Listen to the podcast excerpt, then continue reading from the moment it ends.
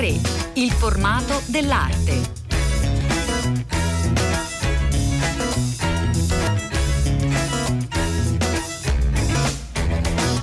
Buongiorno, buongiorno, a tutte le ascoltatrici e tutti gli ascoltatori da Elena del Drago. Oggi torniamo insieme a Matera, una città che eh, c'è particolarmente cara, che conoscete eh, bene, abbiamo raccontato tante volte per Materadio, questa volta però ci eh, torniamo grazie ad una mostra importante, una mostra che capovolge eh, una prospettiva, Rinascimento visto da sud, Matera, l'Italia meridionale e il Mediterraneo. Tra il 400 e il 500 a Palazzo Lanfranchi, forse fino a settembre, per ora fino al 19 agosto noi entriamo proprio a Palazzo Lanfranchi insieme a Marta Ragozzino che saluto, buongiorno, benvenuta. Buongiorno buongiorno, grazie a tutti voi. Marta Ragozzino ha co-curato eh, questa mostra insieme a Pierluigi Leone De Castris, a Matteo Ceriana e Dora Catalano. Eh, sta già eh, camminando per le sale di Palazzo Lanfranchi. Marta Ragozzino ci farà eh, vedere le opere che raccontano il Rinascimento appunto guardato da una prospettiva differente, ma prima le vorrei chiedere proprio di raccontarci l'idea eh, di questa mostra. Eh, l'idea di questa mostra è proprio quello che lei stava dicendo, cioè di rovesciare un punto di vista, di rovesciare un paradigma e guardare al Rinascimento da un'altra latitudine.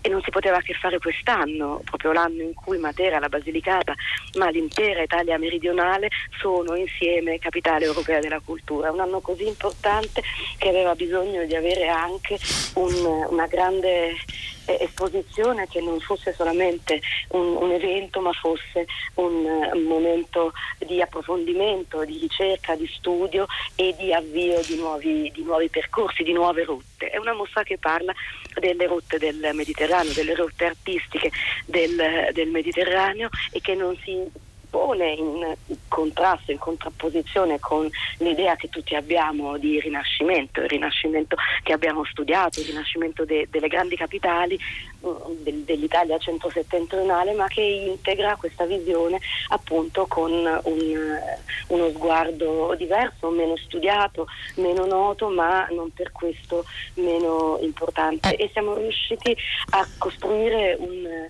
un grandissimo racconto. Un ecco, viaggio, prima di, raccontan- di, raccontare proprio la mostra e il viaggio, le vorrei chiedere, fino a questo momento in effetti Marta Ragozzino il Rinascimento è stato visto soprattutto eh, da Roma in su, da Roma verso il nord?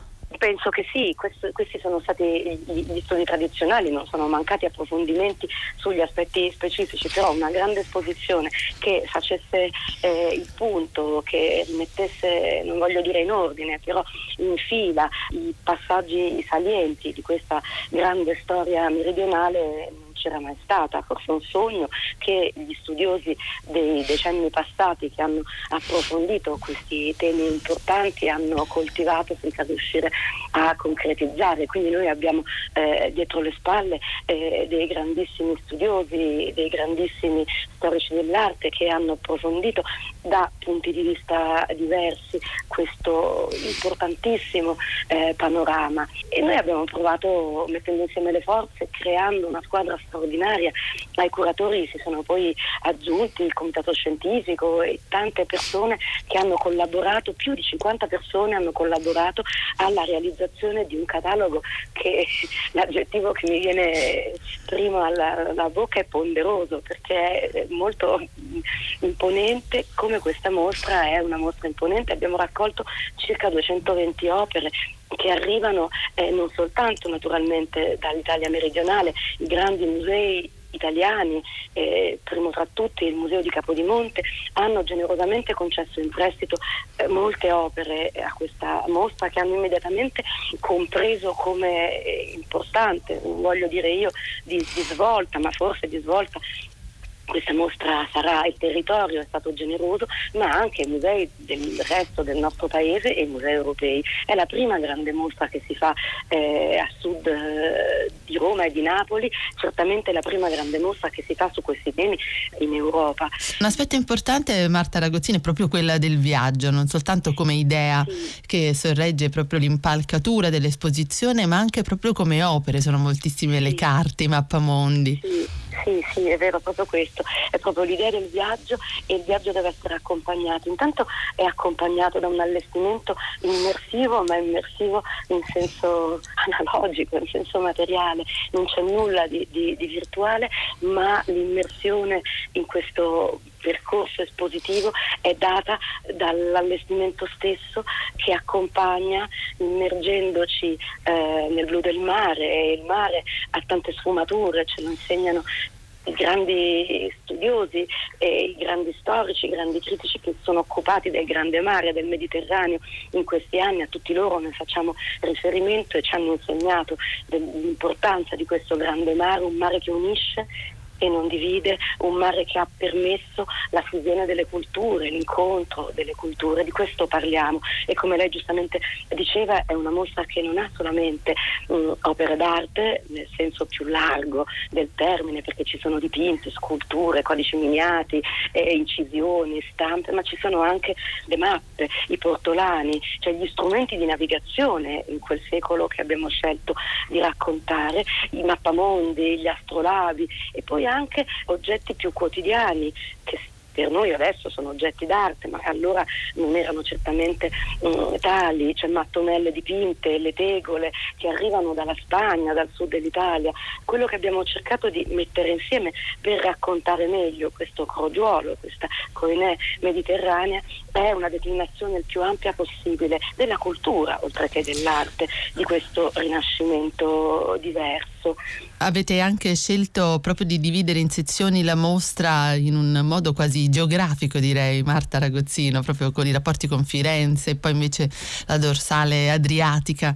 Esatto, è proprio questo, abbiamo incrociato la storia e la geografia e proprio, proprio, proprio, questa è stata l'idea per rendere il percorso della mostra comprensibile e accessibile a un pubblico il più largo, il più largo possibile, perché gli studiosi che conoscono, che hanno gli strumenti, eh, eh troveranno immediatamente tutti i nessi tra le opere e tra eh, gli artisti, ma chi non ha queste conoscenze, chi non ha eh, un'esperienza storico-artistica specifica anche su questi temi, riuscirà eh, allo stesso modo, mi permetto di, di dire, eh, ad avventurarsi in questa mostra e troverà da solo il collegamento e scoprire i collegamenti e scoprire questi nessi che sono storici e sono geografici. È fondamentale perché crea fiducia e, e, e come dire, nuova comprensione, nuova conoscenza, nuova nuova idea dell'importanza della storia dell'arte, della storia della cultura, proprio per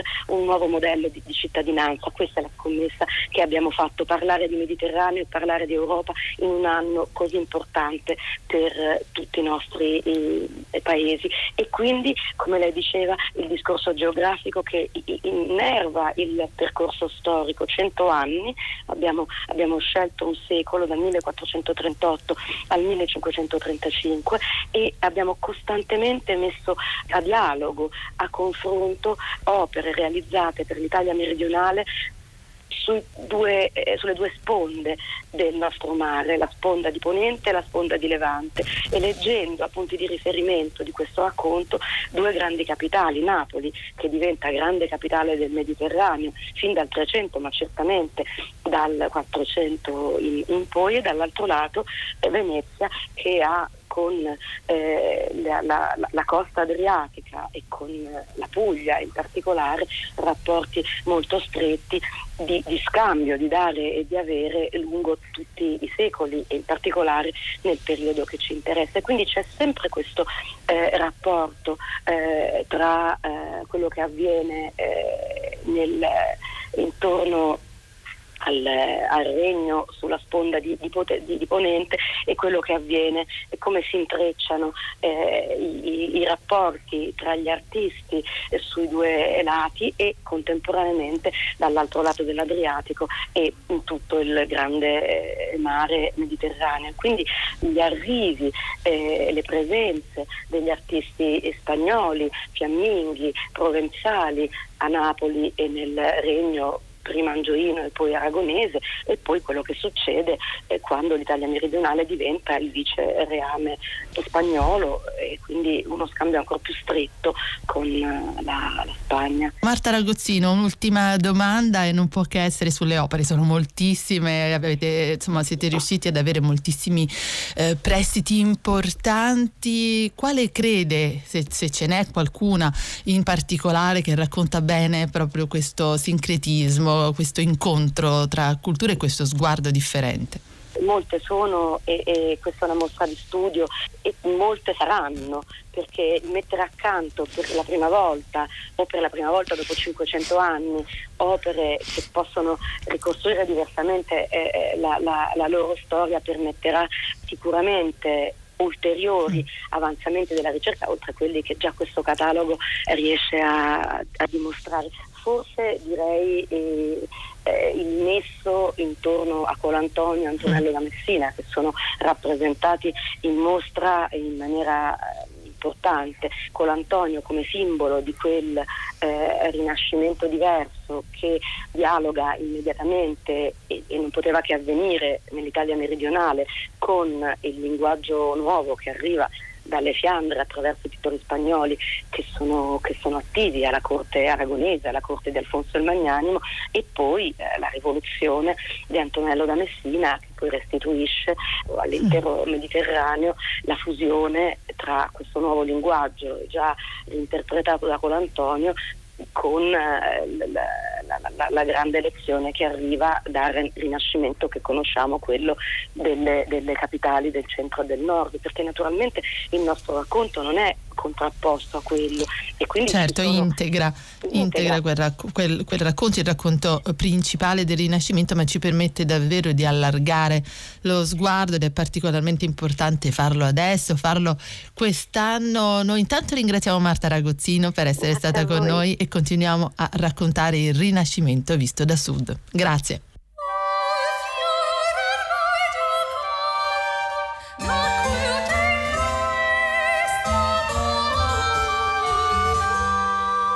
Continuiamo dunque a raccontare Rinascimento visto da sud, Matera, l'Italia meridionale e il Mediterraneo tra 400 e 500 grazie a questa grande esposizione a Matera, Palazzo Lanfranchi, una nuova prospettiva, un nuovo sguardo sul Rinascimento che integra il racconto che conosciamo, cresciuto attorno a Roma, a Firenze, a Venezia, eh, ma appunto eh, invece guarda proprio dal meridione a tutti i viaggi, tutti gli scambi, soprattutto tra gli artisti e, ehm, eh, e sono molti i curatori, sono diversi i curatori, il comitato scientifico per un, uh, una, un'esposizione così complessa non poteva essere altrimenti, dunque Dora Catalano, Matteo Ceriana, Marta Rogazzini e Pierluigi Leone De Castris che è con noi. Buongiorno, benvenuto.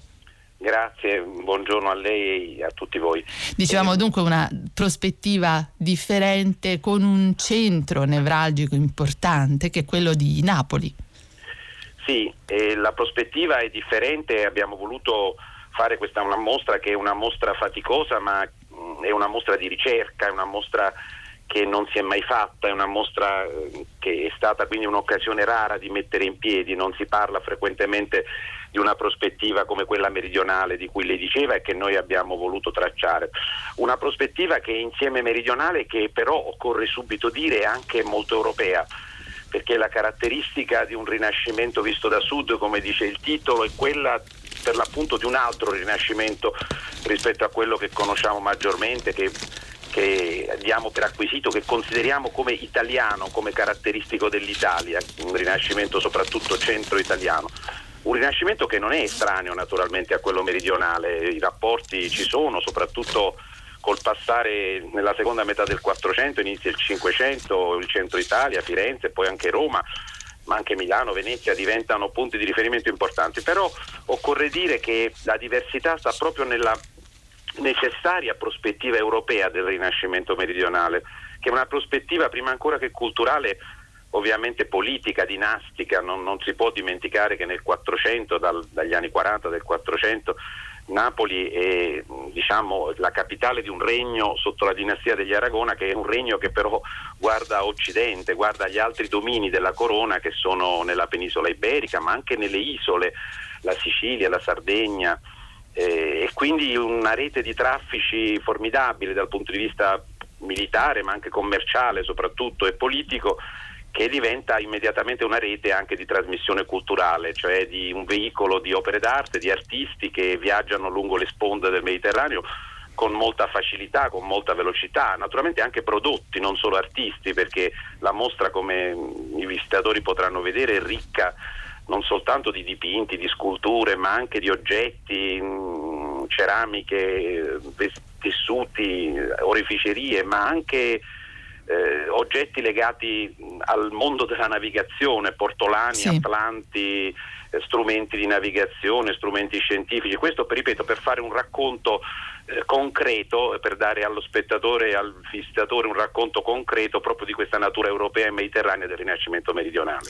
Ecco, Leone De Castris, ci può raccontare anche degli incontri particolarmente importanti proprio tra gli artisti eh, perché tra il nord e il sud si possano essere verificati questi scambi straordinari? Beh sì, ehm, gli incontri sono narrati un po' dai documenti, fortunatamente quelli che abbiamo, i pochi documenti che abbiamo. E poi ecco, ce ne, sono, molto... ce ne sono pochi, no? Sì, sì. Eh, se ne sono narrati anche dalle opere e le sì. opere invece fortunatamente in parte ancora esistono. Ehm, beh, diciamo che forse l'incontro più affascinante, cioè se ne potrebbero raccontare molti perché diciamo, la nostra mostra in realtà inizia con una lunga stagione che è quella anche del, del tardo gotico perché dobbiamo dimenticare perché, che per larga pezza del, 400 le regioni meridionali, soprattutto quelle interne, eh, vivono ancora una tradizione che per tanti versi respira ancora il secolo precedente, il Trecento, la grande tradizione del gotico italiano, meridionale, ma anche internazionale. Però ripeto, parlando degli incontri, forse quello più affascinante è quello che ci è raccontato dalle opere, ma anche in qualche caso dalle rare fonti. Penso alla lettera dell'umanista su Monte che nel 1524 scrive al suo corrispondente veneziano Michele raccontandogli ecco, di questo incontro eh, di che è quello fra Colantonio che è il nostro grande che è il campione sì. del rinascimento almeno napoletano del 400 napoletano e le opere ehm, di Van Eyck, di Van der Weyden, dei fiamminghi eh, che erano nelle collezioni di Alfonso d'Aragona lui le, le racconta come eh, un'educazione, eh, una formazione di Colantonio, prima veramente ancora negli anni di Re Renato, poi Renato d'Angiò e poi di Alfonso d'Aragona sugli originali fiamminghi. Questo è un incontro naturalmente non solo non di persone tanto, ma soprattutto di, di, di opere, insomma, di un artista con opere altrui. Però non dobbiamo dimenticare che se Van Eyck e Van der Weyden non, scendono a Napoli, erano presenti probabilmente già nell'età di Renato artisti borgognoni, provenzali come mm, forse Bartolomé Dijk e poi artisti spagnoli, valenzani, che portavano a Napoli il messaggio del, diciamo, del rinascimento fiammingo, dell'Ars Nova Fiamminga, perché non dimentichiamoci che la Spagna eh, culturalmente per gran parte in questo periodo è dire, una colonia culturale delle Fiandre, quindi è un rinascimento mediterraneo, ma è un rinascimento anche che viene dalle regioni del nord Europa, quindi a tutti gli effetti veramente molto europeo. Ecco, Pierluigi Leone De Castris, in effetti eh, quanto eh, le stavo proprio chiedendo anche da Roma invece verso il sud ci sono state delle influenze importanti? Ma sicuramente questo ripeto molto, esce molto bene questa, questa, duplice natura del Rinascimento meridionale dagli studi a cui ci siamo un po' ispirati per questa mostra di Ferdinando Bologna del mio maestro che già dagli anni 50 al quale la mostra aveva, è dedicata e aveva molto studiato mm. questi aspetti ehm, dicevo che mh, mm, sì eh, sicuramente sin dagli anni proprio del regno di Alfonso d'Aragona che è un po' il vero protagonista politico di questa, di questa vicenda ehm, ha questo amore straordinario per la cultura fiamminga, per la tradizione fiamminga, del naturalismo fiammingo, che lui si portava dietro dall'Aragona, dal, dal, dalla terra natale, mm. eh, si sposa immediatamente intanto un culto per l'antico, per la classicità che si respira anche proprio nelle sculture dell'arco di Alfonso, dell'arco di trionfo, del Castelnuovo. Naturalmente non abbiamo potuto portare in mostra l'arco di trionfo, però ci sono le sculture di Laurana, Gaggini, c'è la grande testa bronzea di cavallo di Donatello che è una parte integrante di questo discorso diciamo, di rapporto gli, che, che, che, è di Alfonso, dei sovrani, ma anche degli umanisti nei decenni a seguire con la tradizione classica, quindi con Firenze e con Roma. E poi nel corso degli anni, dei decenni, il rapporto con Firenze, ma anche poi soprattutto con Roma, si va sempre più saldando, cioè negli anni di Ferrante, di Alfonso II d'Aragona, fino poi a diventare con il viceregno spagnolo, cioè con gli inizi del Cinquecento, un vero e proprio asse fondante, cioè il rapporto Nap- fra Napoli e soprattutto Roma, con la Roma dei papi dei, dei, del primo Cinquecento, sì. con Giulio II, con Leone X, eccetera, diventa l'asse che noi chiamiamo della maniera moderna, cioè Napoli diventa uno dei, dei centri italiani che più respira all'unisono con Roma questa grande rivoluzione, che è la rivoluzione, ripeto, del recupero dell'antico e della classicità, ma è anche la rivoluzione dei nuovi grandi classici, cioè di Raffaello e di Michelangelo. Grazie, grazie, una mostra davvero importante che ci consente dunque di ripensare, di riguardare al Rinascimento da un altro punto di vista e dunque da sud. Grazie molto a Pierluigi Leone De Castro. Grazie a voi, lo spero. Arrivederci. Pagine d'arte.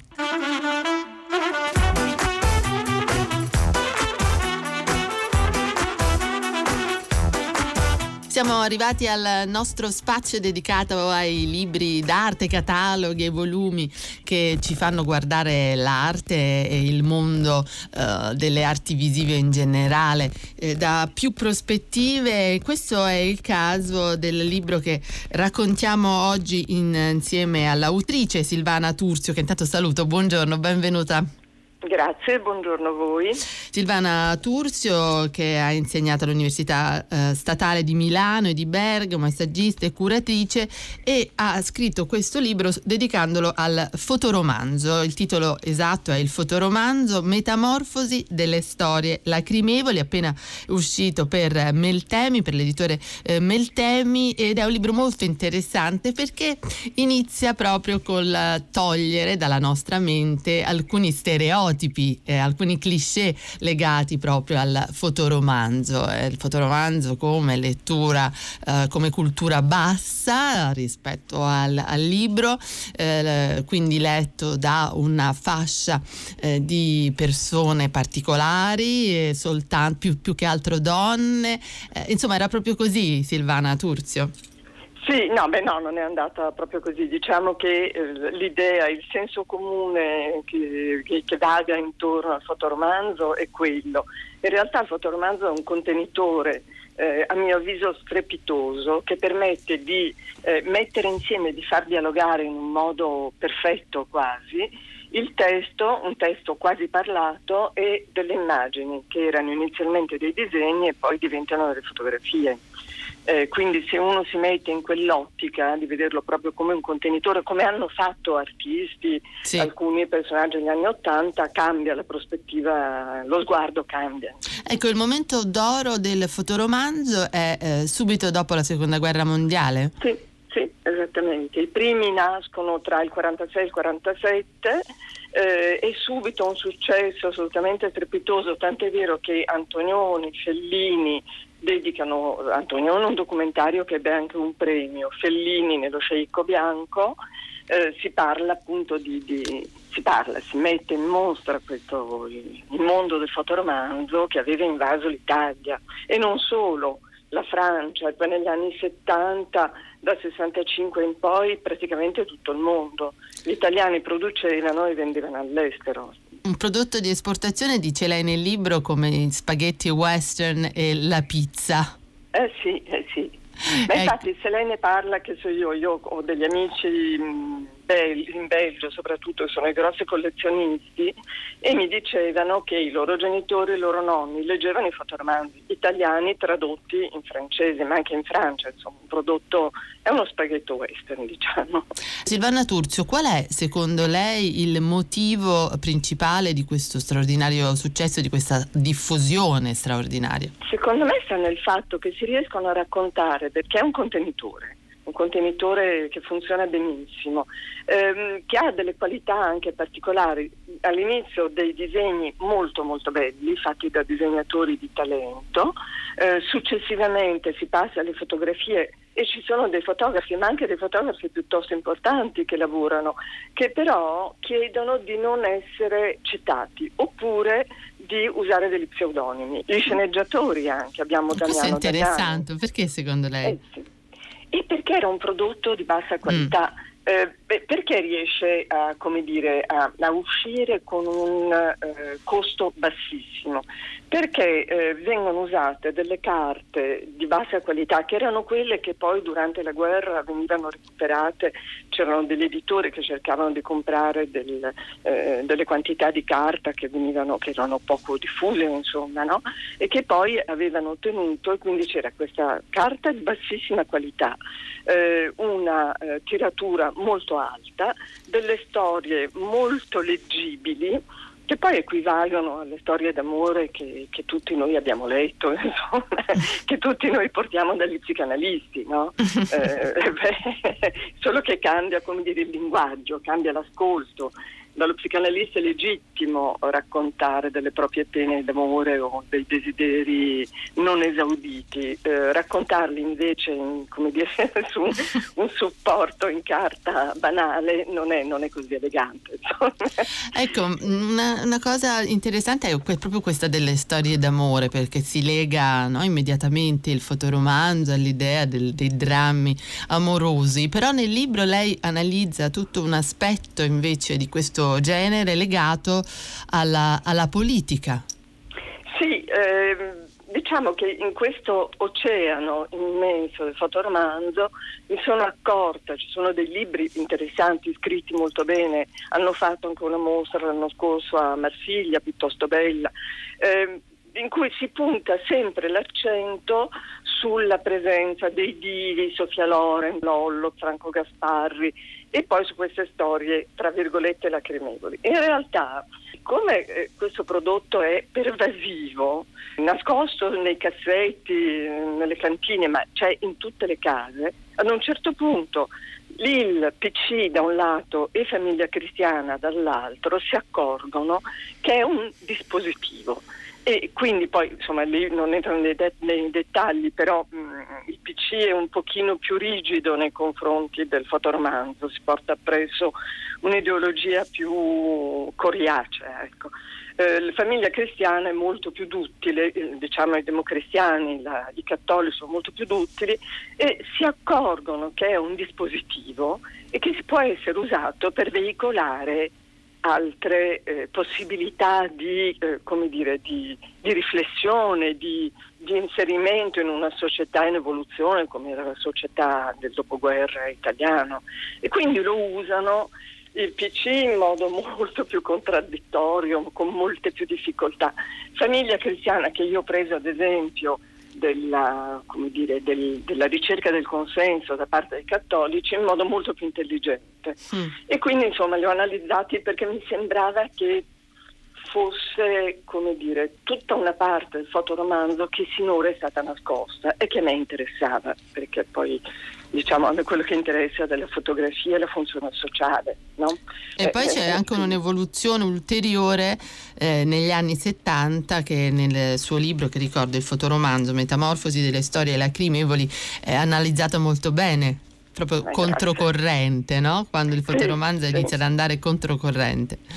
Eh beh, diciamo che una volta che la, la suddivisione italiana in bianco e nero tralasciano il fotoromanzo, subentrano invece tutte quelle frange straordinarie, peraltro, no? da un punto di vista grafico, di invenzione eh, giornalistica, che hanno caratterizzato l'Italia dagli anni dal 65, 68 più o meno, fino all'85 ci sono tutta una serie di fotoromanzi sconosciuti, molto divertenti, alcuni fatti molto bene, che entrano nelle pieghe di una società molto codina, insomma, no?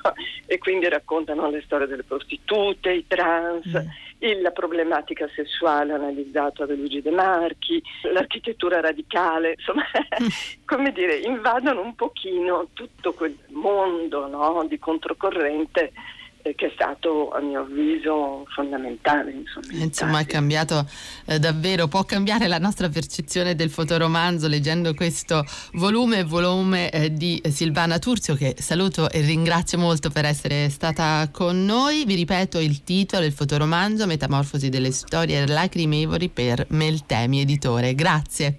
Grazie a voi.